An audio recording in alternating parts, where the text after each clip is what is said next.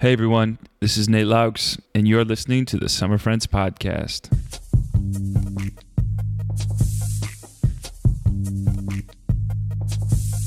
So it's been a while since I've posted an episode. The holidays got the best of me. But I'm hoping to be a regular poster in 2019. I started this podcast because I needed a hobby.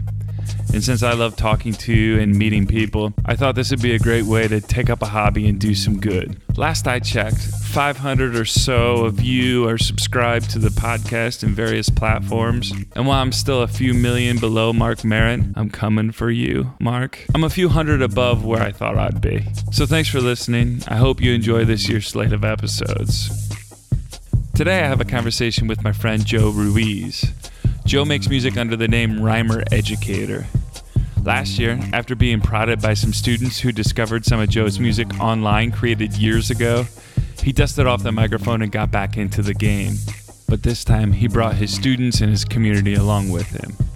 In this episode, we talk about having a Hispanic dad and a white mom, how his love of music started, creating his first real album in his 30s, and all kinds of other things. It was a lot of fun to spend some time with my friend Joe learning about his story and what makes him tick. So enjoy this episode. And let me introduce you to my friend and your new summer friend, rhymer educator, Joe Ruiz. So I am here with uh, the rhymer educator, Joe Ruiz, and we're going to talk a little bit about his life and how he has got to this point sitting across from me. Good. I feel like this is going to be one of those vulnerable, bare soul kind of interviews. So I have a goal at the end of every interview. I it's the I put it through the Barbara Walters test. Uh-huh. Did I get them to cry? Yeah. I have gotten a few to cry. I'm not like good at it yet. I've been watching a lot of tape from Barbara Walters to see if I can maybe adopt some things and then get get to that point. But so Joe uh, Ruiz, rhymer educator, Where does that name come from? Well, I wanted something that was straightforward and I wanted something that wasn't already being used. So I am a teacher, thus the educator, and I am a rapper, thus the rhymer. Rhymer educator sounded better than educator rhymer. Uh, so we just went with it, and it wasn't being used, which was great. I'm fortunate that I, you know, thought of it because when you Google rhymer educator, it's all me. Like I really don't have to share it with anybody. when I was thinking of the name for this podcast, the Summer Friends podcast, it was all about every summer when I was in- a teenager, I would meet people that were either, especially in this area, we have a lot of people from Chicago that stay in Michigan City or New Buffalo. Undoubtedly, I'd meet someone that was a, an acquaintance just for the summer, mm-hmm. but then they'd either go back to Chicago or they'd go, they'd move away. But that impact they had when they were with you was palpable. It was a real impact, but it doesn't mean that you're going to be best friends forever. Yeah, they're So- single single serving friends. is what they- Absolutely. yeah. I had like 17 names I was going over and I was giving them to my wife. I'm like, what about this one? And she thought almost all of them were dumb except this one. It's very vulnerable to like pick a name though, isn't it? To say, okay, this will be my name. I wonder what people will think of it. Yeah, I had people ask me for the longest time, like, "Well, what's your rap name?" And I was almost embarrassed to to throw anything out there. Hip hop is a funny thing because it's all about well, it's hip is the first part of it, right? So it's about trendiness. It's about things that are dope. And when you when you when you throw something out there, how many Lils are there? How many Youngs are there? You know, Lil something, bit, Young quite a bit, something. quite a like, few. It's it's so saturated but at one point like that was trendy and there's more followers than there are trendsetters in hip hop despite it being an art form that's supposed to be hip Yeah. and so i'm like well what can i choose this project has been about staying true to who i am and what i like musically poetically morally.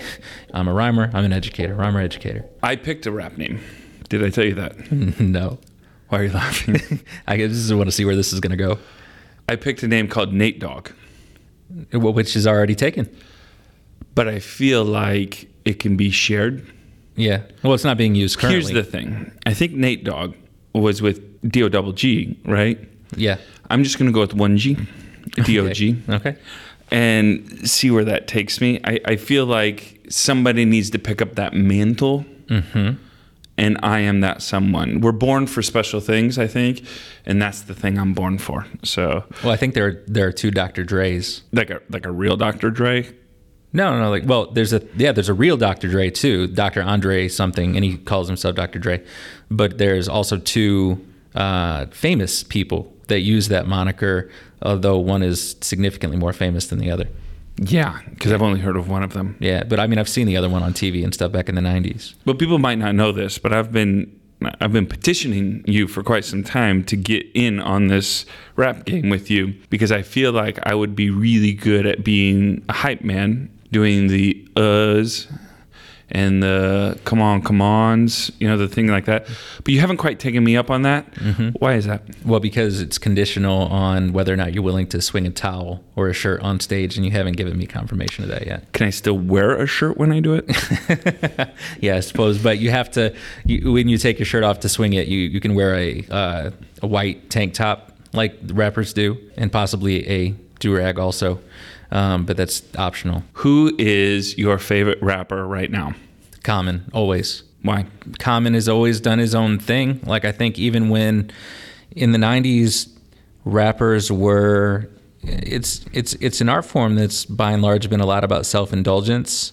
Look at what I have, and I think a lot of that comes from the fact that the art form originated in the streets in a place where a lot of people were the have-nots rather than the haves. And so when they began to acquire wealth and money, they bragged about it in the art form. You know what I mean? And so uh, Common never chose to go with the trends that were popular in the moment. He was uh, a poet and he was all about wordplay and lyricism. And he did things in his own style. He did things in his own way. Um, he's he, still doing things right? Or he's no? still doing things in his own way. Yeah. And i mean even more now because he's got a bigger platform and he's kind of transitioned to where music is just this thing he does but he's also acting and he's you know he's an activist and he's creating nonprofits and he's amazing. Is he from chicago he is, yeah, yeah. He's Chicago just creates the best artists. Do you think? Because I was, you know, Chance the Rapper's from Chicago, lots of uh, Noname's from Chicago, right? Noname's from Chicago, yeah. Saba. Because right, it used to be an East Coast West Coast thing, right? Yeah. Do you think right now Chicago is creating some of the greatest rappers? I think Chicago always has. You know, Kanye was from Chicago. You know, and despite what he's doing right now, like he has a place in hip hop history. You know, he's got some very classic albums out there. But there's always been great artists that came from Chicago. Uh, Twista was a big deal for a while. He's from Chicago. Do or Die were from Chicago. They were kind of cool for a moment. Um, there's always just been an art scene that's been generated there, not even just in hip hop, but like look at some of the greatest people from Saturday Night Live came out of the Second City there. Second City's huge, you yeah. know, and and so comedians like it's just there's an artistic community that thrives in that setting, and, and they just shoot people out that are ridiculously talented. Tell me about where you come from. Are you born and raised in LaPorte County? I was born in Pasadena, Texas, right outside of Houston. I moved here when I was six. Uh, my parents divorced, and I moved to LaPorte because that's where my mom's family lived. I grew up here ever since then. I didn't leave LaPorte until uh, 2000, 2004 when I went to Bethel College. And then I kind of stayed in the Mishawaka, Indiana area um, until I moved back here to accept the job at LaPorte High School. Your parents divorced when you were how old? I was about six years old. And did your dad stay in Texas? Yeah, he stayed. That was a big reason I think for the divorce was my mom's family was here. They were very tight. Um, her dad wanted her back here. My grandpa and my dad's life was there. He didn't like it up here. He wanted the warmth and uh, you know the nearness, proximity to the big city, and all the things that were going on in Houston. He was studying down there uh, for some things, and he didn't want to leave. And so they there was like a trial separation where they were both in their respective places, and my mom would go back there, and he would come back here, and seemed like every other month I was on an airplane, one way or the other. Um, and then eventually they were just like, "This isn't working." Called it quits. Is your dad from Texas? He's been in Texas forever now, so I would say he's a Texan. But no, he, he growing up more in Chicago, and um, so I guess that's another reason why maybe he wasn't impressed with saying well chicago is close to where we live here you know like he that was nothing to him he kind of grew up there but then uh, before that as a baby um, on the island in puerto rico Before nine, I imagine what was on the radio. Was there without my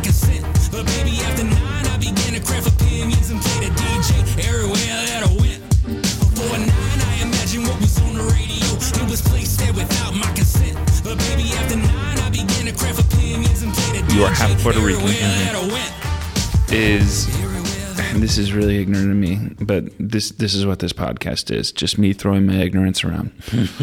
uh, Do you consider yourself a minority? yes i consider myself When you fill out your forms, do you fill out uh, what, what do you fill out? that's the hard part right Yeah, no, I know. Yeah. I get kind of mad in that, yeah, I feel like a minority because I've always felt not Latino enough for Latinos and not Caucasian enough for Caucasians. And when you ask me to fill in a circle or a box and you don't have both options for me to place, then I have to decide which one I align with. So, you know, like um, ethnicity wise, yeah, I've got these Spanish roots that I'm getting closer to as I get older. But like culturally, I was raised with my mom, who is a white woman. So you're raised by a white mother. Mm-hmm. You are mixed race. Uh, you are Latino and white. Were you ever reminded of those differences growing up?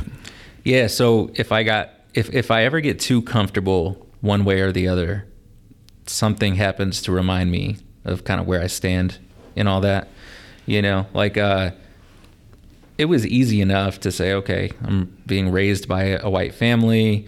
I live in a predominantly white area. You know, I went to a predominantly white college. When I went to college, one reminder was they stuffed me in this thing that they, at the time, they called the House of Higher Learning, which is where they took anybody that was even like resembling a minority but wasn't on the soccer team and they put them in Even those house. that looked really tan, they might have confused and put in there as yeah, well. Yeah yeah, It was like the real world for Bethel College, you know? Uh, like they just put us all in one house to see how we'd interact. And then they had advisors who would come in and talk to us once a week and have these um, meetings with us about like racial reconciliation and things. Do you think peop do you think in hindsight, right? Because that, that seems remarkably racist to me. Because we put everyone in a mi- everyone that's a minority Yeah. in their own minority house. Now we called it like a house of higher learning, like you said, Right. But it looks like from the outside, because Bethel College was predominantly a white evangelical school. Yeah.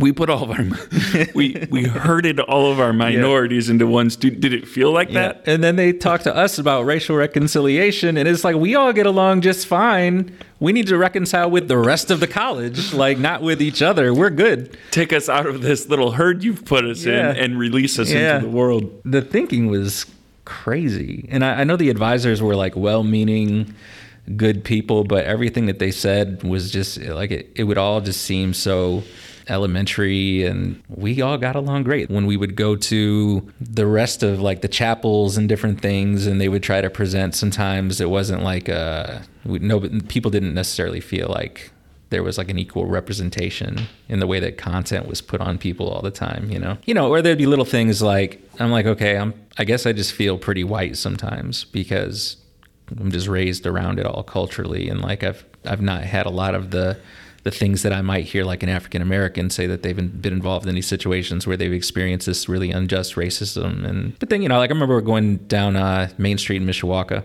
to pay my electric bill and this uh, car drove by with the window down really nice day and this guy yelled out spick and i was just like for real? And I, I like i immediately had to check myself. I'm like oh yeah right? So there's this there's this part of me like that's just not good enough for some people i definitely know that i've been pulled over and harassed a couple of times just based off of maybe my last name. And it is it's just funny how when people look at things on a piece of paper and they make assumptions based on, you know what I mean? Because if you talk to me, I mean, I, I am what I am and there's nothing threatening about me in any sort of way. But I've been talked to by a couple of South Bend Police Depa- off- Department officers that, you know, treated me like because uh, I had a Hispanic last name, like I was going to be something that was threatening to them. And it's like, that's ridiculous. You know, like I remember I was Uber driving when I was working on my teaching license.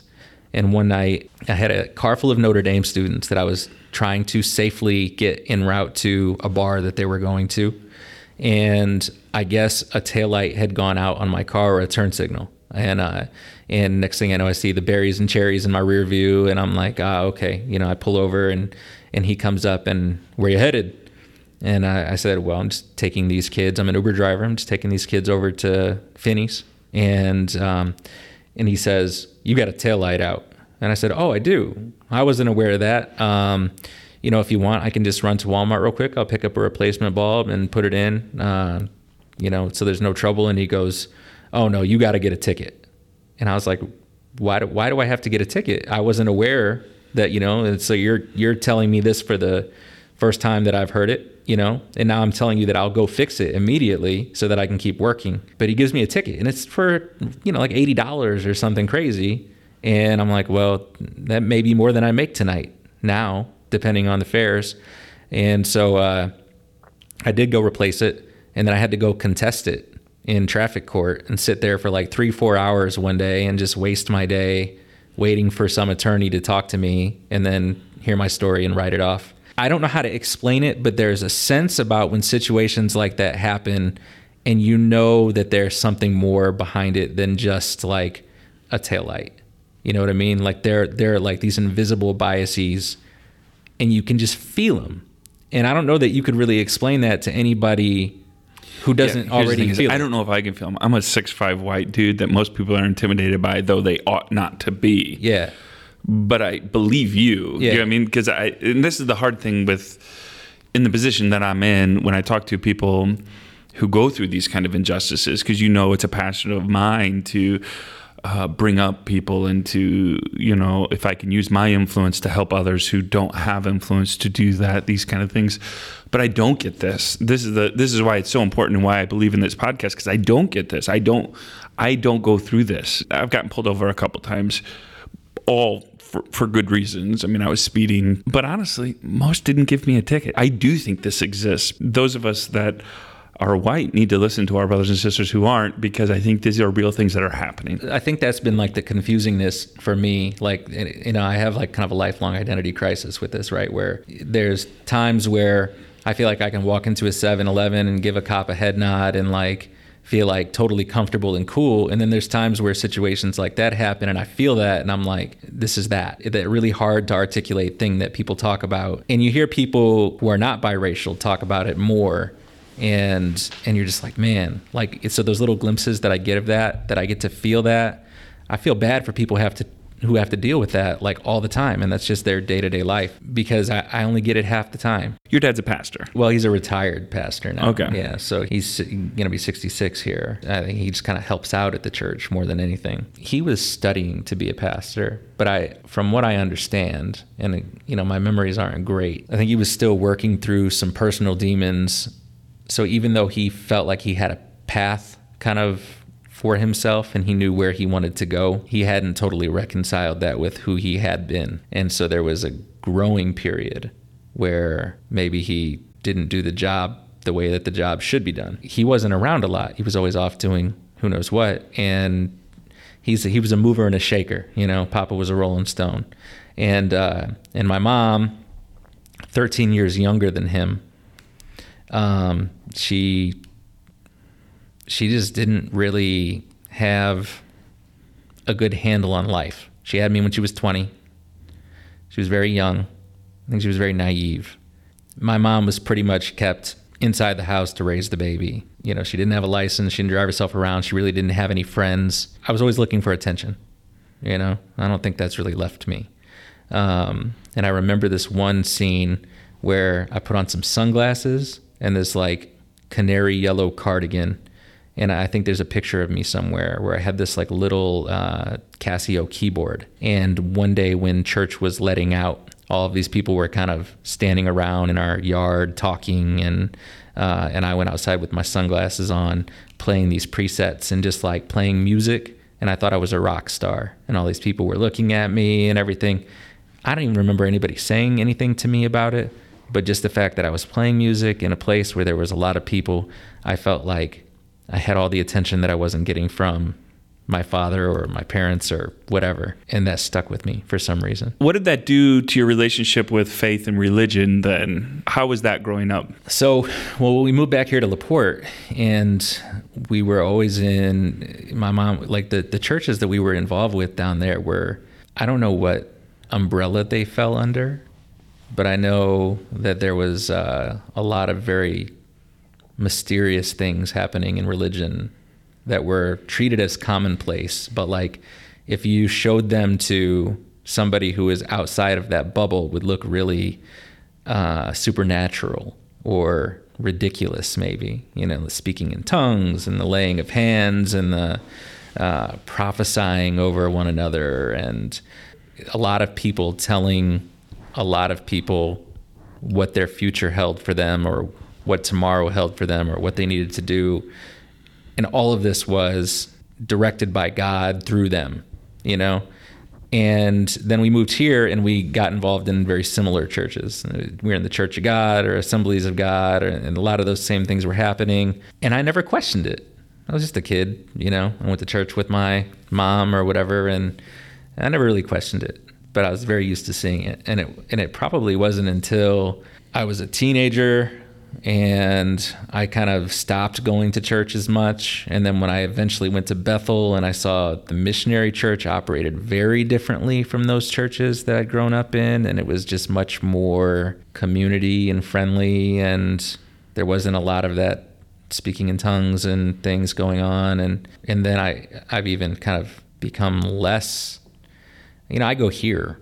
I go to to State Street, and it's community service and outreach doing nice things for people, taking care of people and feeding people and it's a faith with skin on. Yeah, I've never felt so close to God in the sense that like hey, people that I'm around are always trying to do nice things for people and treat people the way that Jesus would have. Because in all of those church situations, there was a lot of legalism. You know, you can do this, but you can't do this. You can, you know, even at Bethel, you can't share a blanket with a person of the opposite sex. You can't watch rated R films. Do you know what happens if you share blankets? What's that? Dancing. Dancing comes next. So we couldn't dance either. yeah, no, no dancing. When I was there, it was at the advent of social media, and they blocked Facebook because they just weren't sure what that was. And Really? yeah, like it was it was a boogeyman for a moment. And I know I think social media is fine now over there, but you know it's because you can't escape it. But like there was a time where they blocked it. They just said, "What is this thing that all these college students are getting on, and we don't understand it? Shut it down. Uh, nothing good can come from it." And I, I was frustrated because like I was really into it for a moment, and then all of a sudden it was gone. I was like, "Oh, I can't even get on my MySpace page." You know, like this is crazy. So know. when you stopped going to church then in like in high school, was it just uh, an apathy or was it uh, I don't know if th- this gels with me intellectually or what what was it? Just I'm busy. I'm a high schooler. This isn't really where where I want to be. Well, it was that. It was I, I was busy. I was with friends. I was doing other things. But like, uh, I'd never had any sort of deep intellectual or existential conversations with myself that I that I know of. It was the biggest conversation that I've had, no matter what. To bring it back is, where do I fit in? Do I fit in at all? Who do I fit in with? Uh, let's go back and talk a little bit about Puerto Rico. A couple, ye- what, two years ago now, a years year and a half ago. right You- before Hurricane Maria. was that your first trip to Puerto Rico? This is my first time. Yeah. And you have uncles there. I've got two uncles there, and I have a third who lives in Chicago most of the time, but he also has a house there, so he went down there too when we visited. Did you learn anything about yourself when you were down there, or did you connect with anything that you didn't know existed within you when you went to Puerto Rico? You know when uh, you hear African Americans talk about visiting Africa, like Dave Chappelle went off to Africa when he was real stressed out. He's, he said he was visiting like the motherland or whatever, and he's just getting in touch with his roots, and he felt like a sense of, almost like a spiritual sense, like a, a feeling complete. I kind of felt like that when I was there, and I'm looking at these hills. My uncle still lives on the same plot of land where uh, my dad comes from a family of 13 13 brothers and sisters. There's this thing about people from that generation and i don't know if it's just puerto rican people from that generation or whatever but they blur history and they revision history and, and they don't want to talk a lot about themselves when they were younger and they're very they have very like like a strict sense of self-privacy and we were doing like our genealogy research and our ancestry.com stuff and just asking questions was like pulling teeth because there's so much that they don't want to give away and so while we're on this kind of soul searching like see What- where what- my, real quick, Joe, why is that? Why why do you think that I don't want to give you this? I don't know. I, I just don't know. Uh, my dad says when we were brought up, you minded your own business. There wasn't all the social media. You lived your life. You did your thing.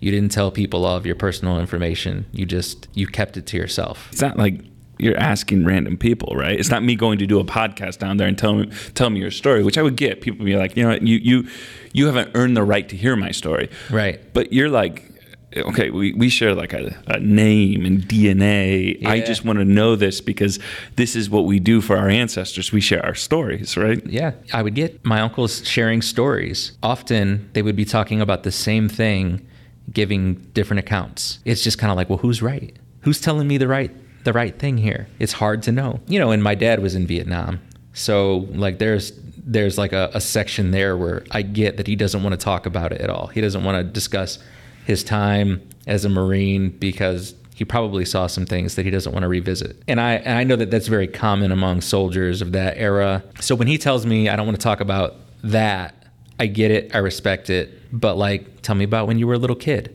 you know? I think it was a large family who was very poor and I see pictures of all of these kids in like a little one bedroom house that's barely a house. And, uh, you know, and they tell me stories about, and I got to see this hill, you know, right in front of my Uncle Nelson's house that he built. And it's like, you know, he's, our grandparents lived there, our parents lived there. You know, we had to, in order to go to the bathroom, go down the hill. There was a well, there was an outhouse. You know what I mean? And like to think about that is kind of insane. And then when they moved to Chicago for opportunity, what that opportunity became was my grandpa basically bailed on my grandma and left for a long time. And I suspect maybe had another family somewhere out there. Uh, you know, there's signs that point to that. Because 13 kids with your grandma wasn't enough. Wasn't enough, I guess. but he left her to raise all of these children. And so I think In Chicago. in Chicago, I suspect that people did things that they weren't always proud of to survive because they felt like that's what they had to do. And when they don't want to talk about their lives, those are the things that they're trying to forget about. because where they're at now, none of them are in the same position. You're, you know, they, they've made more money. They've got up in life. Seems unfathomable to them. yeah, them. yeah. I mean, uh, I think there was probably like an element of crime, and now they're older and they've got some more perspective. In my dad's case, found religion. You know, in the rear seat, thankful that Jack Pearson. The trucks arrived, the end is near. Somebody tried to tell me there was nothing to fear, but since our physical bodies were safe, I thought of several ways that I could be afraid. Like, what does it cost to be saved? It's almost 1A until the next day. No insurance company can answer to how we gon' pay questions. Was meant no assurance. I need a blessing. Beyond at least we're all alive. How does my family thrive when all belongings, everything we've acquired in life, is subject to be cloaked in smoke? What's the damage inside? I saw them open the side door from the basement. More haze rolls unfazed. They made their way in to the stairwell. Take care well. The smell seems dangerous to inhale. My home's Life goes hell. up in flames. So you're young. You bring out your Casio keyboard. yeah, You Billy Joel this thing. yeah. Did you actually play, or were you just playing like the sounds that came with it? Oh, I was, you know, so little. Like I wasn't playing anything. I was just hitting presets and then Sure. probably probably hitting some keys to supplement it, but it was probably making more noise than it was anything melodic. Did you love the music, or did you love the attention? Both, probably. Yeah. When did you get into wanting to be a musical type of person? I, re- I just realized that I had a lot of fun singing, but I never told anybody about it. And you know, like early '90s, I'm probably like eight or nine, and there was that. Uh, there was this. I guess they were a boy band or like an R&B group or something called All for One. Oh yeah, You do I know? know All-4-One? Yeah. They had that I swear. Yeah. And I remember sitting in the East Side I danced Produce to a lot of middle school dances in that one, buddy. Yeah. Oh yeah. Nice. And so I remember sitting in the East Side Produce parking lot while my mom was getting some groceries, and that song was on the radio, and I was singing it, and I was like belting it, singing all the little runs and stuff to the best of my ability. In in my opinion, it's the only way to sing it is to belt that song Yeah. And my mom comes out and she sees me doing this. My eyes are closed, so I'm not noticing that because you're so be like enwrapped into the song. I'm in it. Yeah. Uh-huh. And and she just goes, I never heard you sing before. You really seem like you were into that. And then so we lived in a trailer park and there was a kid down the street who had a family that sang at church and stuff. He also rapped and danced and did like everything. And I would just listen to him do it and I thought like, man, this is so cool. I wish I could do all that, you know? He brought me to his house one time and he had this like shed behind his house that we like turned into our fort. We had like a hot plate and we would make like ramen noodles or grilled cheeses. We would sit back there and listen to music and there was like a couch in it. How old are you roughly? 10 and he was just like uh, what what song was it at the time that was that was kind of popular is uh Who is it by? I'm pretty good at this game. I want to say this would have been like when Mariah Carey made the song with Boyz II Men Oh yeah. Oh yeah. you Classic. know? Yeah. and and and he goes all right sing this part the Mariah Carey part. uh, one of the Boyz II Men parts Okay. I sang it, and he goes, "Whoa, whoa, whoa! Wait a second! No, that was pretty good." And he goes and he grabs his big sister, who's a teenager, and I thought she was kind of pretty, and so he's like, "Sing this for her real quick." And so we did this like little part where he sang a part, and then I sang a part, and she was just like real encouraging, like, "Wow, that was really good" and stuff. And I'm like, well, if the pretty teenager tells me that I'm singing this well, like this is, I like that attention. And so like he and I just started singing together and stuff. I never rapped. He always rapped. I never rapped. I wasn't, I wasn't brave enough, but I thought it was so cool that he could do both things. And, and so it wasn't later on still I tried to do that, but I loved rap music. Even like as a 10 year old, I asked my parents if I could buy a Tupac CD. They said no, because they thought I was going to join a gang if I listened to Tupac. So I remember I would just listen to the radio and I don't know why the two songs of that time that stick out to me are In the Still of the Night, which is a Boyz II Men cover, and Gin and Juice by Snoop Dogg. Great song. Yeah. And Snoop Dogg was that was that was like the first rap song that I remember myself really like falling in love with for some reason.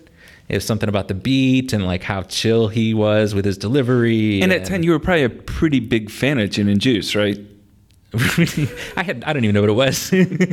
I didn't know like all the stuff he was talking about. Like when I listen back to it now, I'm like, man, that sounds like the wildest party, and I've never been to anything remotely like that.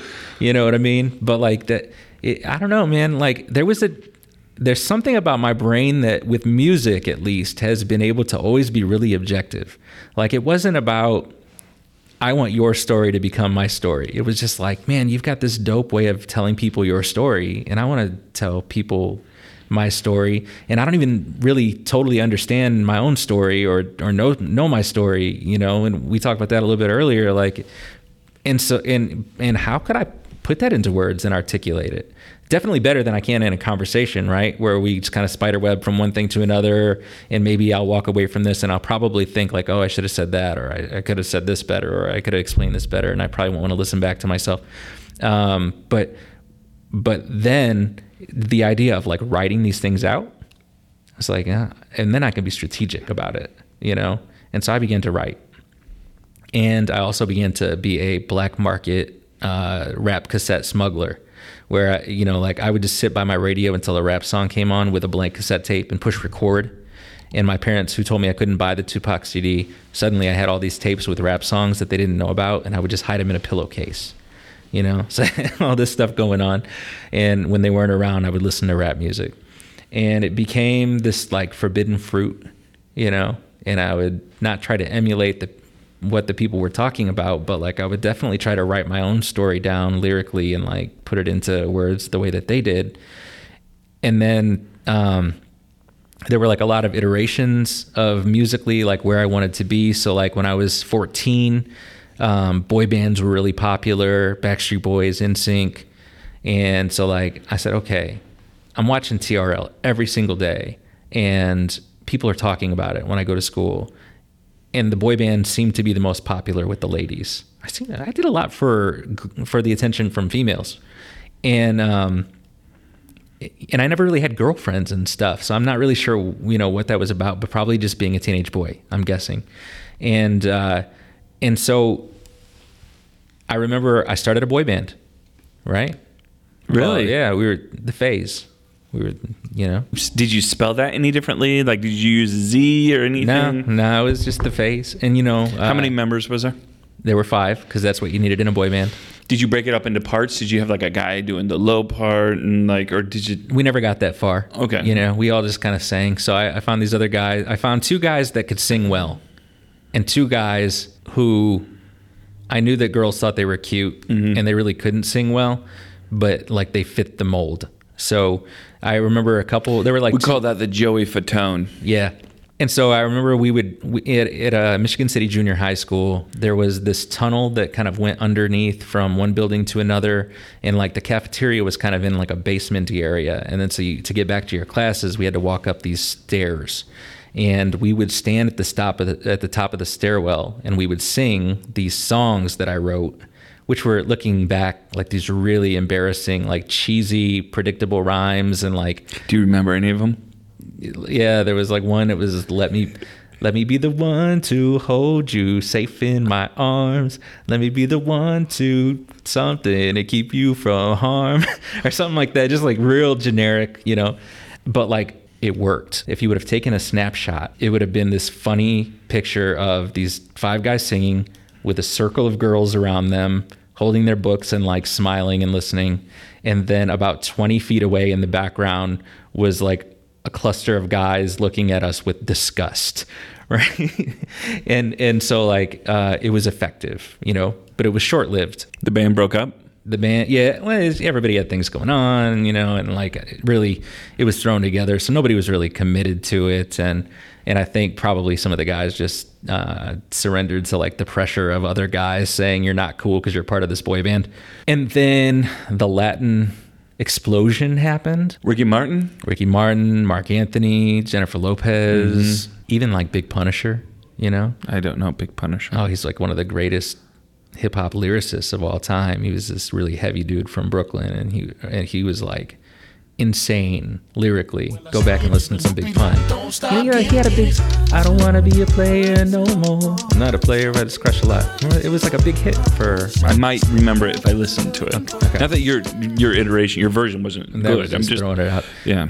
that was like the first time I was like, holy cow, like there's Puerto Rican artists who are like getting really popular and they're making this kind of music. So maybe I should make that kind of music, make Latin music. But then I was like, ah, but I don't know any Spanish, you know? Like they, they all, they're all bilingual and they're singing songs. They've been to Puerto Rico, they've grown up there. Like I got none of that.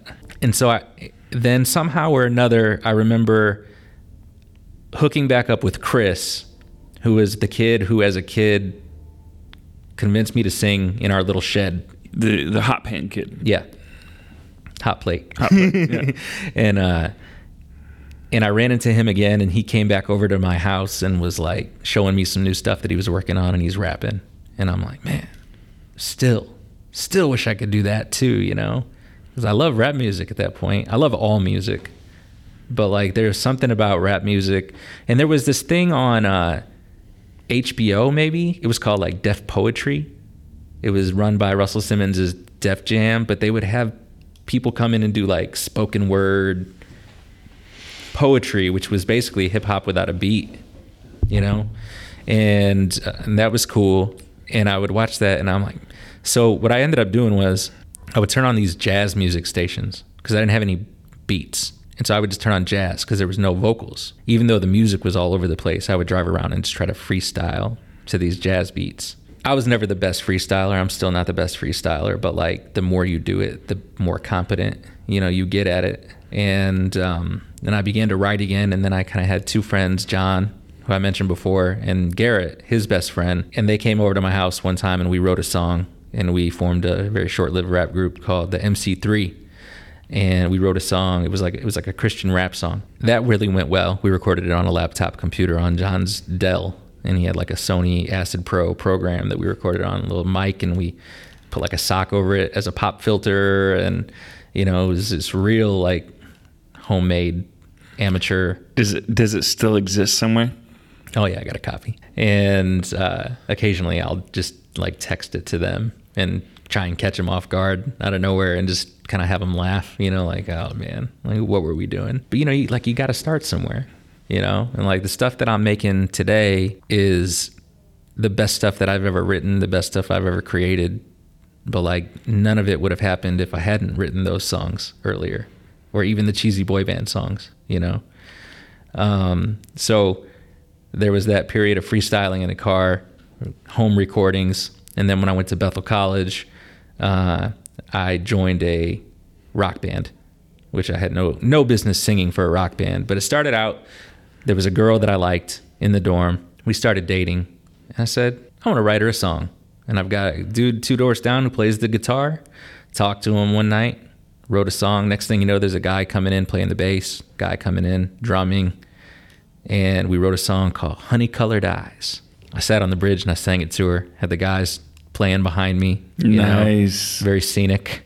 You know, we dated for you know about two months. It didn't last very long. you wrote a song for a girl after dating her for two months. Oh, it was, no, I wrote a song for her after like two weeks. What are you talking about?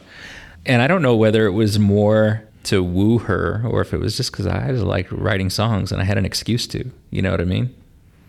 I was feeling something. It was a crush. It was a new relationship. There were feelings, and those feelings could be converted to words. And then on top of that, I had people who were willing to play music behind it. So why not? And then when that was over, uh, more hip hop home recordings in our dorm rooms. And I, and at that point, I started to like experiment and do some new things. And, uh, and I began to find my footing a little bit, but content wise, I wasn't there. Right. So at the time, rap was still very just braggadocious. You know, you just talked about how awesome you are. And it's like the first one I wrote that I felt like, well, this is like a new level of awesomeness for me was called Time to Shine. And I thought like, man, this is, I've got something here. You know, I should keep building at this. I, so I just wrote song after song after song. But eventually, college was over. And those guys with the computer and the home recording stuff and the people that I created with, they all went away. The next thing you know, I'm a father and a husband, and life started to kind of happen around me. And, and you know, when you have kids at a young age, all of your friends who don't have kids just kind of disappear. And that was weird too. Your common denominator isn't necessarily music. It's not. It's Nah. that you have kids, we have kids. We're at the same stage of life. So I'm working to support a family, and when I would mention to anybody that I made rap music, it would just kind of get a chuckle at best, like, "Oh yeah," and I'd show it to them, and like, "Okay, like that's cool," but you can tell you're recording it at home on a computer or something, and it, it just got real discouraging. So I eventually gave it up until the Rhymer Educator project began. So you created an album, and you've got how many songs on there? There's a there's 15 songs and four skits, yeah, on the Rhymer Educator project. 19 total tracks. Yeah, And then you've also put out an EP or just a two track kind of. yeah. What's that called? I mean, I think they still classify it as a single, even though it's Okay, two sorry. songs. Yeah. Okay, and so you've you how many songs? I guess what I'm getting at is how many songs have you put out? So if you count Honeymoon and Chain Reaction, which didn't get on the full album, that's do you count the skits or no? I don't. Okay, so so take away those four. So 15 plus Honeymoon and Chain Reaction, so 17, Sick Day and Who Am I? So 19 songs in 2018 that were released. That's a, that's quite a bit. Uh, it was much more. I thought it was going to be 10. Like I was shooting for 10. I remember talking to you about that, and if after the first couple that you had recorded, and uh, Yeah.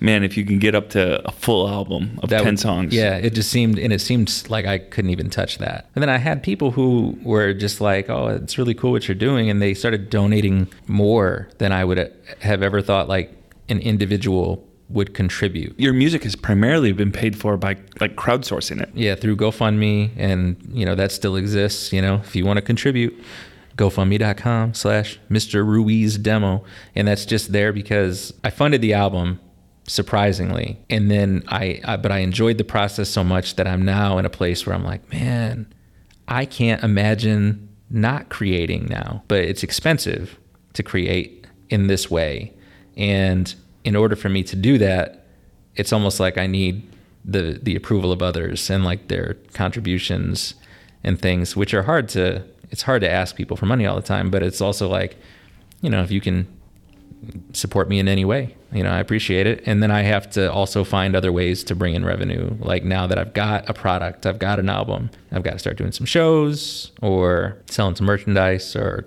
just whatever I can do to try and make that habit consistent and be able to continue making music. How do you start with your songs? Do you buy the beat first and then figure out a rap to go around it?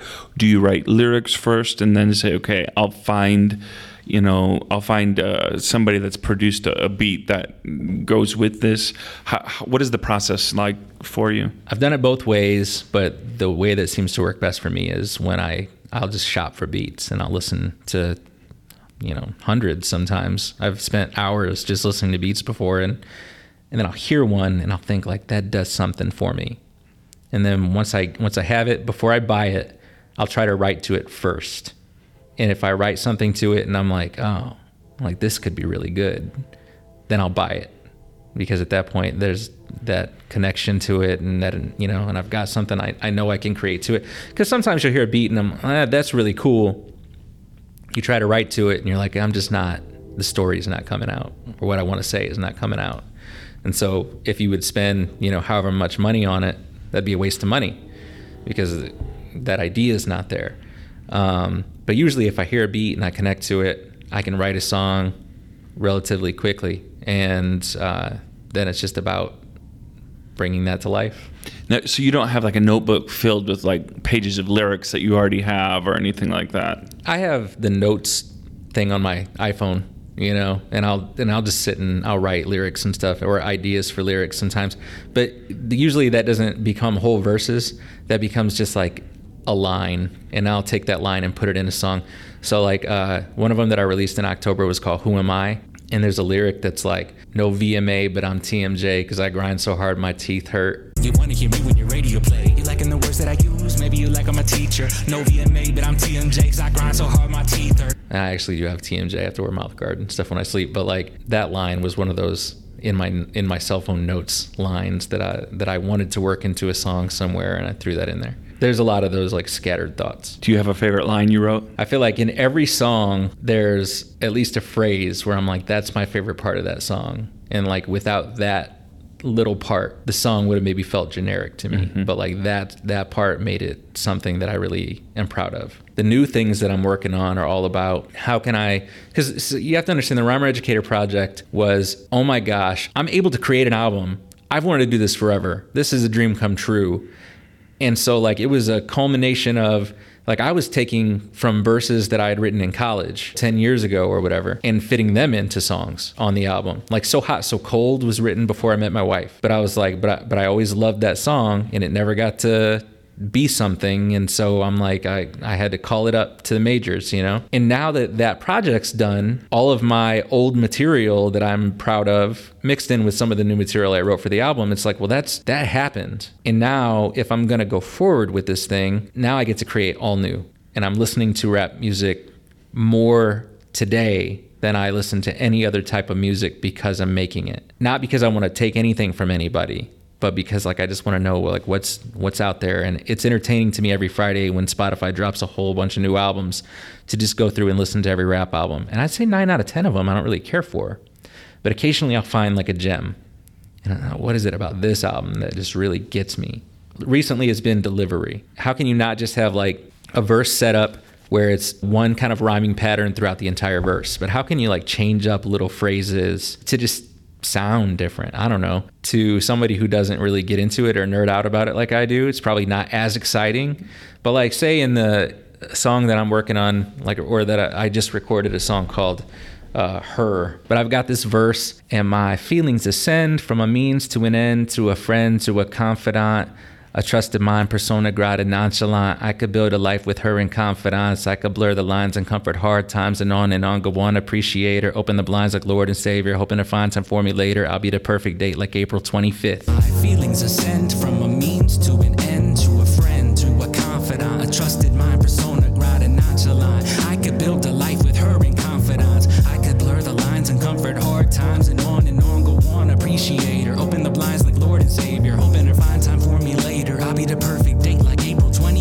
That's a uh, Miss Congeniality reference. Um, the Sandra Bullock movie. this dumb person, uh, one of the contestants is they were like, well, what what is the perfect date? They meant like an evening out in the town or whatever. She's like, oh, it would be April 25th. Like all you need is a light jacket. So that was just a joke. Like April 25th, her be the one I'm with this magic, her in a light jacket, her in a whole nother bracket, her be like the first time that I ever heard Janet. So like just a little like where you can accent words and where you can't, like changing it so it's not all the same thing throughout. I've begun to challenge myself to do that more, uh, even recently, rather than just rhyming whole words, rhyming like syllables or little accents within words to make them sound the same, even if the two words don't traditionally rhyme. You know what I mean? Like it's kind of like putting this really big, fun puzzle together for me, and uh, and I just have a, a heck of a time doing all that.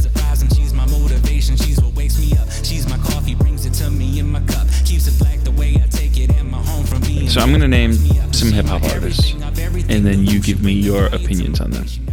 I feel like this is a trick because you're always No. texting me about artists, and I'm like, I've never heard of them before. No, no, no, no. I'm not. I, you you could say I, I, I don't have an opinion on them. Okay. Okay. okay. But you got to keep the opinion somewhat short so we can get through these. Okay. So it can be one word. It can be a couple words. Whatever. Okay. All right. We'll start with this. Lil Wayne. I have such mixed feelings about Lil Wayne. I can't listen to a full Lil Wayne album. His voice gets on my nerves. Um, but like lyrically, he he says some really clever things. He's a punchline rapper, and uh, you know, not every joke hits for me. Dr. Dre. Great production, so many classics, especially early in my childhood that I gravitated towards. I wish he wasn't such a perfectionist because it uh, it keeps his art from the rest of us who would love to hear it Nas. a lot of classic albums. Nas is is a big deal for me, but I I love Nas less because he's Nas and more because Common wouldn't be Common without Nas. Jay Z. The greatest, Eminem. maybe overrated. Eminem is extremely lyrically talented. Do you know you're going to get a diss track now? I know. No, no, I just so Eminem like I don't know. Eminem might agree with this. You know, maybe he, I don't know. Maybe he's come to a point where he just thinks he's the greatest too. But like, like for me, Eminem had a great endorsement in Dr. Dre. He was the only white guy doing it at the time, and he was really innovative and really inventive, and also really willing to say things that a lot of people wouldn't say. And so like it was the perfect storm for his success but like now in the landscape of rappers from the time that I've been a kid to like where I'm at now, I don't know that I would even put him in like my top 20. What about Drake? I think he's the greatest marketer in hip hop music. Kendrick Lamar. I think he's special. And I think that he, I mean, even just what he did with the Black Panther soundtrack, and I think he, I don't know, I think he's important. And I, I can't really articulate why. His music's good, but there's something special about it. That's it's more than just the product. Cardi B. At 4 a.m. this morning, I got a notification on my phone and I couldn't sleep. And it pinged and it said Cardi B started a live video on Instagram. And I clicked it. And she was talking about all the things she had eaten that day. Nicki Minaj. Nicki Minaj is uh, extremely talented rhymer, but like a lot of people nowadays, their shenanigans and like the way that they talk and their personal beefs and things like that become uh, more highlighted than their actual work. Puff Daddy. Um, good businessman, long track record of success. I know I loved his hits in the 90s. Travis Scott. Overrated. LL Cool J. LL's I mean, he doesn't really rap anymore, but he's one of those people that I always appreciated like Common. He would create an album that was like, and I'm doing this now, where this album is kind of uh, a throwback soul rap record. This album is like love songs. I feel like a, a lover, not a fighter, right here. This album is me being real hard and aggressive because I just feel like I've got something to prove in that arena. And Mama said, knock you out. And so, like, they'll just fall into these pockets or these moods and they'll create something that that holds that place in history for them you know what i mean mm-hmm. and, and i always like that about artists they're like they have a really well-rounded catalog because they've let their moods translate into what they create Chance the Rapper. i love chance the rapper uh, Me too. you know he he's investing a lot in education some people say he's like self-righteous and stuff, but I think those people are lame. Um, he just seems like a good dude. Tupac. Tupac is he holds a special place in hip hop history, not just because he died in his prime, but also because he he didn't fit in with either group, right? So he spent time with the gangsters and spoke that language, and he did it better than they did, and he became a poster boy for them.